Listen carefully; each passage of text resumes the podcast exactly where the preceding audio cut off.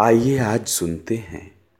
मुक्तिबोध की एक कविता सहर्ष स्वीकारा है। ज़िंदगी में जो कुछ है, जो भी है, सहर्ष स्वीकारा है। इसलिए कि जो कुछ भी मेरा है, वह तुम्हें प्यारा है। गर्बीली गरीबी यह, ये गंभीर अनुभव सब, यह विचार वैभव सब। दृढ़ता यह भीतर की सरिता यह अभिनव सब।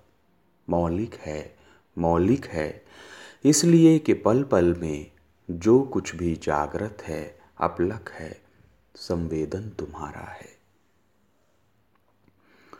जाने क्या रिश्ता है, जाने क्या नाता है। जितना भी उड़ेलता हूँ भर भर फिर आता है। दिल में क्या झरना है, मीठे पानी का सोता है। भीतर वह ऊपर तुम, मुस्काता चाँद जो धरती पर रात भर। मुझ पर त्यों तुम्हारा ही खिलता वह चेहरा है। सचमुच मुझे दंड दो कि भूलू मैं भूलू मैं तुम्हें भूल जाने की। दक्षिण ध्रुवी अंधकार अमावस्या, शरीर पर, चेहरे पर, अंतर में पालू मैं, झेलू मैं, उसी में नहा लूँ मैं।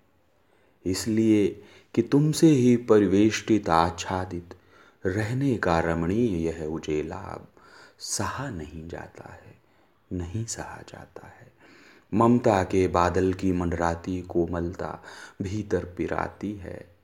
कमज़ोर और अक्षम अब हो गई है आत्मा यह, छटपटाती छाती को भवितव्यता डराती है। बहलाती, सहलाती आत्मीयता बर्दाश्त नहीं होती है। सचमुच मुझे दंड दो कि हो जाऊँ। पाताली अंधेरे की गुहाओं में, विवरों में, धुएँ के बादलों में बिल्कुल मैं लापता। लापता कि वहाँ भी तो तुम्हारा ही सहारा है।